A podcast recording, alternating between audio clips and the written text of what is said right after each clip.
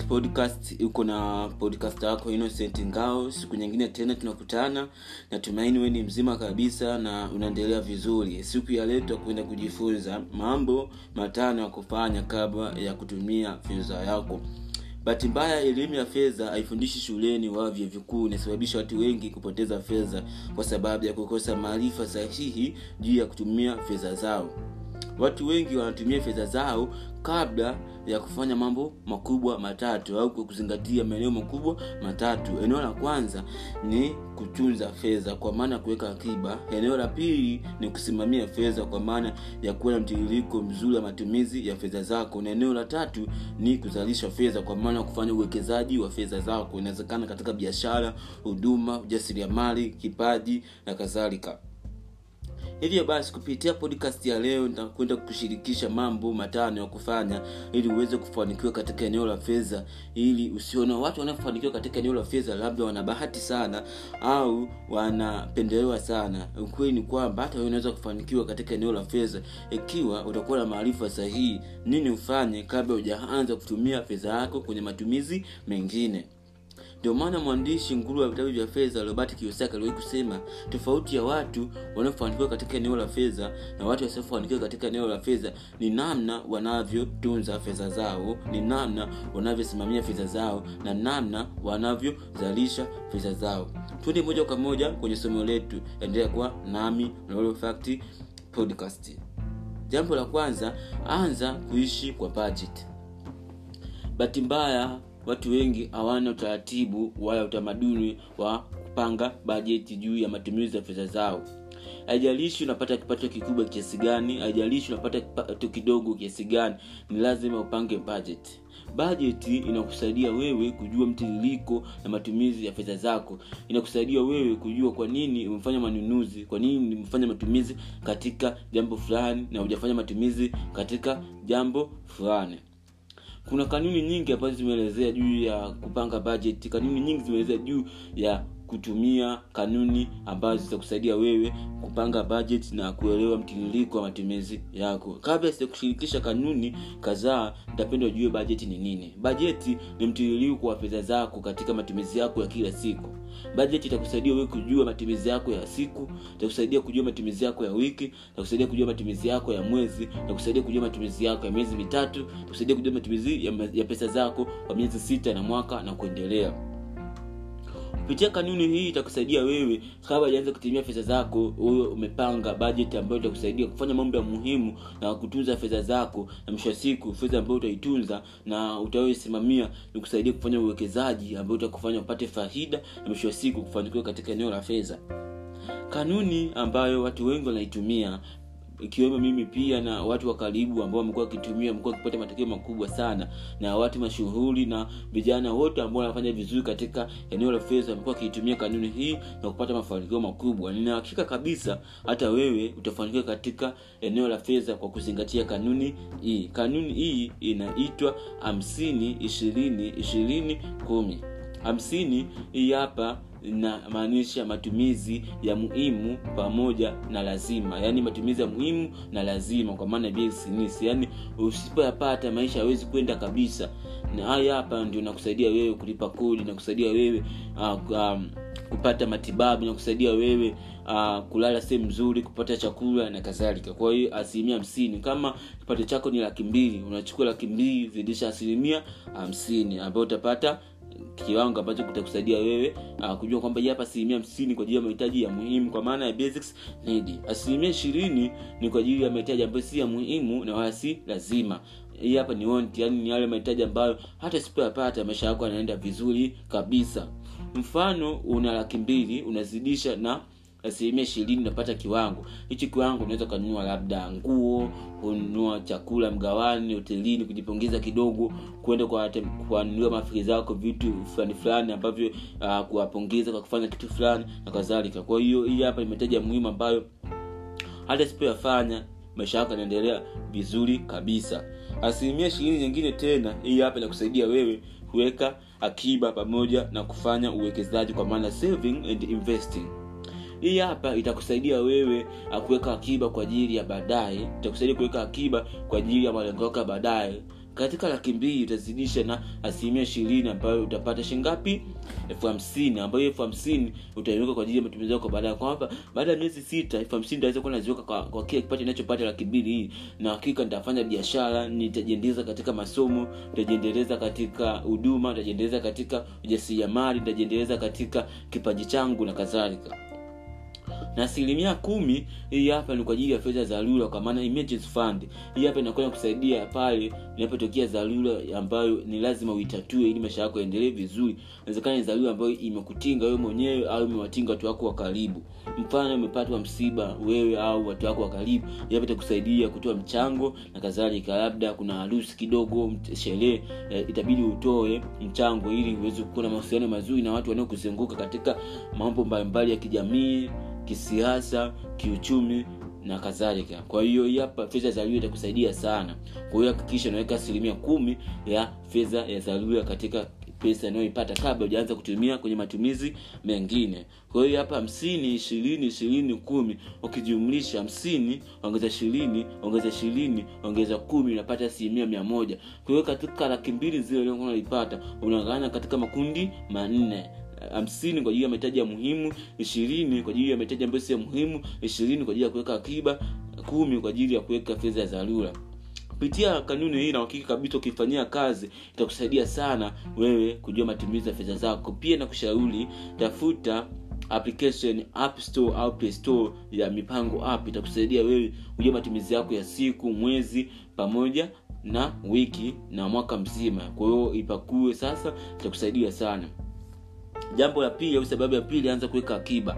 Mwandishi wa kitabu cha richest man from babylon george Cassidy aliwahi kusema pay yourself first kwa maana jilipe kwanza wewe mwenyewe kwanza kabla hujatumia pesa yako kwenye matumizi mengine.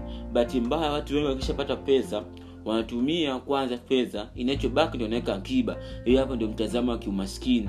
Lakini matajiri wao wanaweka akiba kwanza fedha inayobaki wanatumia kwenye matumizi mengine hivyo basi anza kuweka akiba. Haijalishi na kipato kikubwa kidogo haijalishi kabisa. Wewe weka akiba mia mbili mia tatu mia tano wewe weka. Itakusaidia sana kwa sababu akiba kadiri inavyokuwa kubwa zaidi unavyozidi kuongeza kufanikiwa katika eneo la fedha na kuelekea uhuru wa kifedha. Mfano mimi hapa nilikuwa sina pesa kabisa yani nilikuwa nikipata pesa sijui pesa zangu zinaenda wapi. Lakini baada ya muda wa kupata elimu hii nikaanza kujiuliza elfu moja moja naweza jaishi nakipata kipato kidogo kiasi gani? Anza kuweka akiba. Kama nipata elfu moja naweka shilingi mia mbili shilingi mia akiba. Kuweka kuta kila nacho nikipata mia mbili nikipata elfu moja nikipata elfu mbili nikipata elfu kumi nikipata elfu ishirini nikipata elfu hamsini. Nilikuwa naweka akiba najilipa mimi mwenyewe kwanza kabla sijafanya matumizi mengine. Nilikuwa naweka hivyo taratibu taratibu. Baada ya miezi sita kajikuta nimepata kiasi zaidi ya laki moja ambayo ilisaidia mimi kufanya biashara pamoja na kufanya uwekezaji katika maeneo mbalimbali ambayo inaifanya mimi kuendelea kufanikiwa katika eneo la maisha pamoja na eneo la fedha. Na hakika kabisa hata wewe utafanikiwa. Ili uweze kujenga nidhamu na kujenga tabia ya kuweka akiba anza kuweka akiba shilingi mia mia mia mbili mia mbili kila siku. Kadiri muda unavyozidi kwenda weka akiba weka akiba. Itafika uh, itafika steji utazoea itakuwa sehemu maisha yako. Na kuwa sehemu maisha yako moja kwa moja utakuwa uwezi kutumia fedha yako pasipo kuweka akiba. Yaani utakuwa uwezi kufanya matumizi kabla hujaanza kuweka akiba ndio ufanye matumizi mengine. Na kabisa anza kuweka akiba kila unapopata kipato au fedha yoyote kabla hujaanza kutumia fedha hiyo kwenye matumizi mengine. Hivyo na anza kuweka akiba. Anza kuweka akiba kila fedha unayopata. Pasipo kujali hiyo fedha ni kubwa kiasi gani ni ndogo kiasi gani wewe weka akiba akiba haiozi ndio maana msemo wa wahenga unasema hivyo kwamba akiba haiozi weka akiba weka akiba. Na ukiweka akiba weka akiba kwa malengo kwamba akiba hii nitaiweka kwa ajili ya kufanya uwekezaji katika eneo fulani. Sababu ya tatu au jambo la tatu matumizi ya fedha zako yawe chini ya kipato chako. Mwanauchumi mmoja anaitwa Pankson aliwahi kusema kwamba kadiri kipato kinavyokuwa kinaongezeka matumizi pia yanakuwa yanaongezeka. Kama kipato chako ilikuwa ni laki moja baada ya muda kipato chako kikakua unaweza kupata laki mbili matumizi yako yataongezeka. Ulivyokuwa laki moja yataongezeka kufika laki mbili. Ili uweze kufanikiwa katika eneo la fedha kama ujaanza kutumia fedha zako hakikisha matumizi yako yanakuwa chini ya kipato chako ili fedha ambayo inabaki iweze kukusaidia wewe kuweka akiba kwa ajili ya matumizi yako ya baadaye au kwa ajili ya malengo yako ya baadaye mfano umepata laki mbili wewe matumizi yako yawe chini ya laki mbili. Kama umepata milioni moja hakikisha matumizi yako yanakuwa chini ya milioni moja. Kama umepata milioni kumi hakikisha matumizi yako yanakuwa chini ya milioni kumi. Kama umepata elfu hamsini hakikisha matumizi yako yanakuwa chini ya elfu hamsini bahati mbaya watu wengi wakipata elfu hamsini matumizi yao yanakuwa juu ya elfu hamsini. Kama ni elfu hamsini anataka matumizi yake yawe ya laki moja. Kama ni matumizi, uh, kipato chake ni laki moja anataka matumizi yake yawe laki mbili. Ndio unakuwa ndio mwanzo wa kuwa mtu wa madeni na kuchukua mikopo. Na kushachukua mikopo utakuwa ni mtu ambaye hauna furaha pia utakuwa ni mtu ambaye una stress kwa sababu unakuwa na msongo wa mawazo kwamba fedha kile unayoipata itabidi uilipe. Na ukisha lipa unakosa pesa inabidi ukope chini. Unakuwa mtumwa wa madeni. Unakuwa ni mtumwa kuchukua mikopo mwisho wa siku. Unapoteza thamani unapoteza uaminifu na watu mbalimbali kwa sababu wanakudai unapoteza heshima. Hivyo basi matumizi ya fedha zako yawe chini ya kipato chako. Kila pesa inayoipata kisha matumizi yake yanakuwa chini. Hata kipato chako kikiongezeka kisha matumizi yake yanaongezeka kidogo wewe yanabaki pale pale kwa muda. Ili fedha ambayo imeongezeka kidogo ikusaidia wewe kuweka akiba ndio maana mara nyingi napenda sana kusisitiza watu ili matumizi yako yawe kidogo chini ya kipato chake kuwa mbaili wa fedha zako. Kisha kuwa mbaili wa fedha zako moja kwa moja utaongeza ufanisi juu ya matumizi ya fedha zako ambazo matumizi ya fedha zako yakiwa chini moja kwa moja utaweza kuweka akiba ambayo itakusaidia wewe kufanya uwekezaji katika maeneo mbalimbali. Kwa hiyo kabla ujaweza kutumia fedha zako hakikisha matumizi ya fedha zako yako chini ya kipato chako. Eneo la nne au jambo la nne wekeza fedha zako eneo ambalo una wa kutosha au maarifa ya kutosha. Bahati mbaya watu wengi wakisikia fedha fulani inalipa au biashara fulani inalipa au kufanya ujasiriamali fulani unalipa sana wengi wanawekeza fedha zao pasipo kufanya utafiti wa kutosha pamoja na kupata taarifa za kutosha juu ya uwekezaji huo ambao wanafanya. Na mwisho wa siku wanapoteza fedha zao ambazo walipata shida sana kuzipata kwa sababu uchumi umekuwa ni mgumu kupata fedha imekuwa ni kazi ngumu sana. Inaumiza sana kupoteza fedha zako kirahisi pasipo kufanya utafiti pasipo kuwa na maarifa pamoja na ufahamu wa kutosha katika eneo ambao wanafanya uwekezaji ndio maana mtu mmoja mwenye kima aliwahi kusema ukiona mtu anakwambia fursa fulani ukiwekeza tu inalipa sana jua unatapeliwa. Jua unatapeliwa. Hivyo kabla ujaanza kufanya uwekezaji katika biashara katika ujasiriamali katika kipaji chako katika masomo yako hakikisha unafanya mambo yafuatayo. Jambo la kwanza hakikisha una maarifa ya kutosha katika uwekezaji huo.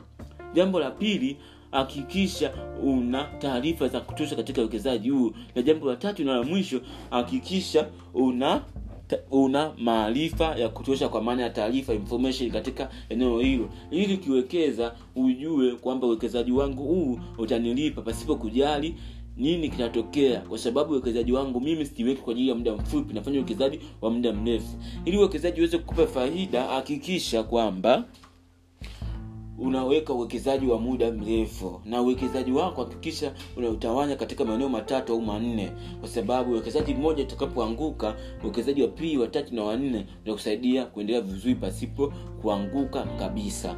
Hivyo nakushauri fanya uwekezaji wako. Ili uweze kufanya uwekezaji wako ni namna unavyoweka akiba na fedha zako na namna unavyopangilia bajeti zako kwa maana ya fedha ambazo unapata kwa maana ya kipato ambacho unapata katika shughuli zako za kila siku. Kwa fanya uwekezaji katika eneo ambayo una kutosha au una maarifa ya kutosha itakusaidia sana kufanikiwa katika eneo la fedha. Kwahiyo kabla haujatumia fedha zako kufanya uwekezaji hakikisha una maarifa ya kutosha hakikisha umefanya utafiti wa kutosha hakikisha una taarifa za kutosha. Jambo la tano na la mwisho kuongeza maarifa kuhusu fedha. Bahati mbaya elimu ya fedha ifundishe shuleni wao vya vikuu inasababisha watu wengi kupoteza fedha zao kirahisi. Ili uweze kufanikiwa katika eneo la fedha na ujue kabla sijatumia fedha zangu lazima niwe na ufahamu na maarifa ya kutosha ambayo itakusaidia wewe kutumia fedha zako vizuri pasipo kupoteza fedha zako kirahisi. Hivyo basi ongeza maarifa ya maarifa ya fedha kwa kujifunza kupitia vyanzo mbalimbali vya maarifa. Unaweza kusoma vitabu mbalimbali vya, vya ambavyo vinazungumzia eneo la fedha na vitabu vingi ambavyo vimefundisha. Kitabu cha kwanza ambacho unaweza ukakisoma ni mpenyo ambacho kimeandikwa na james mwang'amba. Ni kitabu kizuri sana kitakusaidia. Kitabu cha pili kimeandikwa na dr makita kinaitwa misingi elimu ya fedha. Kitabu cha tatu kitachokusaidia sana ni formula kimeandikwa na joel nanauka. Na kitabu cha nne richest man from babylon kimeandikwa na george Carson. kitabu cha tano ni litidadi dad pure dad kimeandikwa na robert kiosake kitabu cha sita ni cash flow quadrant kimeandikwa na robert kiosake ni kitabu kizuri sana. Na kitabu cha mwisho ni kitabu cha mwisho kitakusaidia vitabu ambavyo vitakusaidia sana kufanikiwa katika eneo la fedha. Pia sikiliza podcast mbalimbali ambazo kusaidia wewe kuongeza eneo la elimu ya fedha. Unaweza kusikiliza kama Lolo Fact podcast unaweza kusikiliza kabati ya vitabu boresha online radio na mada maini kamugisha itakusaidia sana. Pia fuatilia video za hamasa pamoja na motivation video ambazo zinaelezea financial education ya youtube.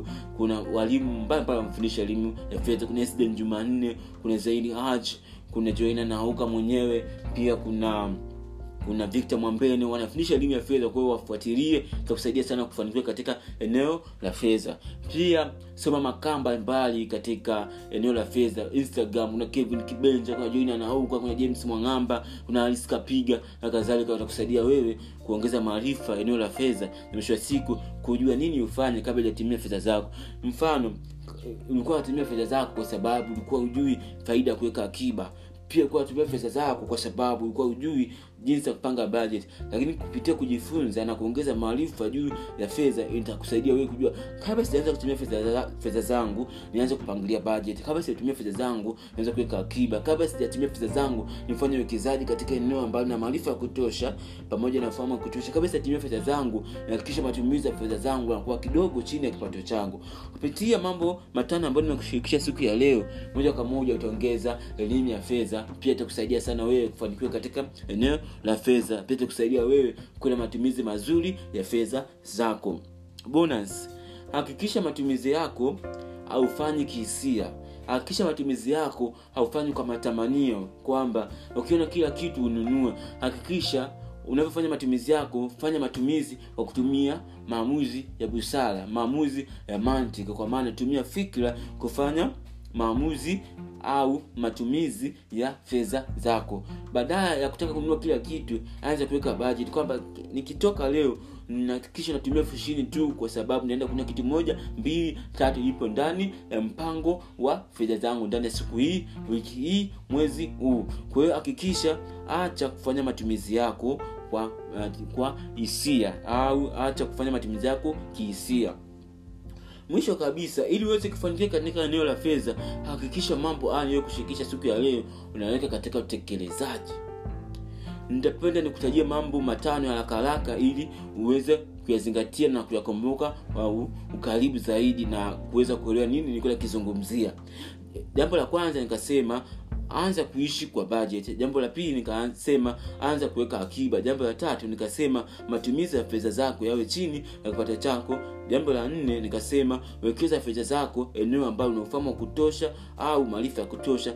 Jambo la tano nikasema ongeza maarifa kuhusu fedha. Na bonus nikasema acha kufanya matumizi kihisia. Kupitia mambo matano ambayo nimekutajia na kabisa utajifunza. Ndio maana kauli mbiu nasema maisha ni kusubutu. Ukisubutu kila kitu kinawezekana. Ukisubutu kusema nataka kufanikiwa katika eneo la fedha nataka kufanikiwa juu ya kuwa matumizi sahihi ya fedha zangu ni kuiweka utekelezaji mambo haya na kuchukua hatua sasa. Hivyo basi nakutakia utekelezaji mwema na kushauri ili uweze kupata maka zangu mbalimbali nifuatilie kupitia social platform mbalimbali. Instagram utanipata kwa lolo underscore fact. Facebook utanipata kwa lolo underscore fact. Twitter utanipata kwa lolo underscore fact. Pia youtube utanipata kwa lolo fact channel na tiktok utanipata kwa lolo fact. Utapata maka zangu nyingi utapata video zangu nyingi pia nakushauri uongeza maarifa kupitia buku yangu ya maisha na uhalisia. Itakusaidia wewe kuongeza thamani ya maisha yako. Pia itakusaidia kufahamu uhalisia wa maisha yako. Ebook hii inapatikana unaweza kunitafuta kwa namba zifuatazo. Namba hii sifuri sita sabini na nne sitini na tisa themanini na tatu arobaini na saba. Narudia tena sifuri sita sabini na nne sitini na tisa themanini na tatu arobaini na saba. Nitafute tuwasiliane itakuwa vizuri sana. Nakutakia utekelezaji mwema ilikuwa na mimi mwongozaji wako au podcast wako Innocent ngao subscribe katika platform ambayo unaisikiliza hii hapa Fact podcast ili uendee kupata episode nyingi zinazokuja katika mwendelezo wa masomo yetu ambayo yanatolewa na chaneli yetu ya Fact podcast. Karibu sana tunakukaribisha endea kujifunza kauli mbiu maisha ni kusubutu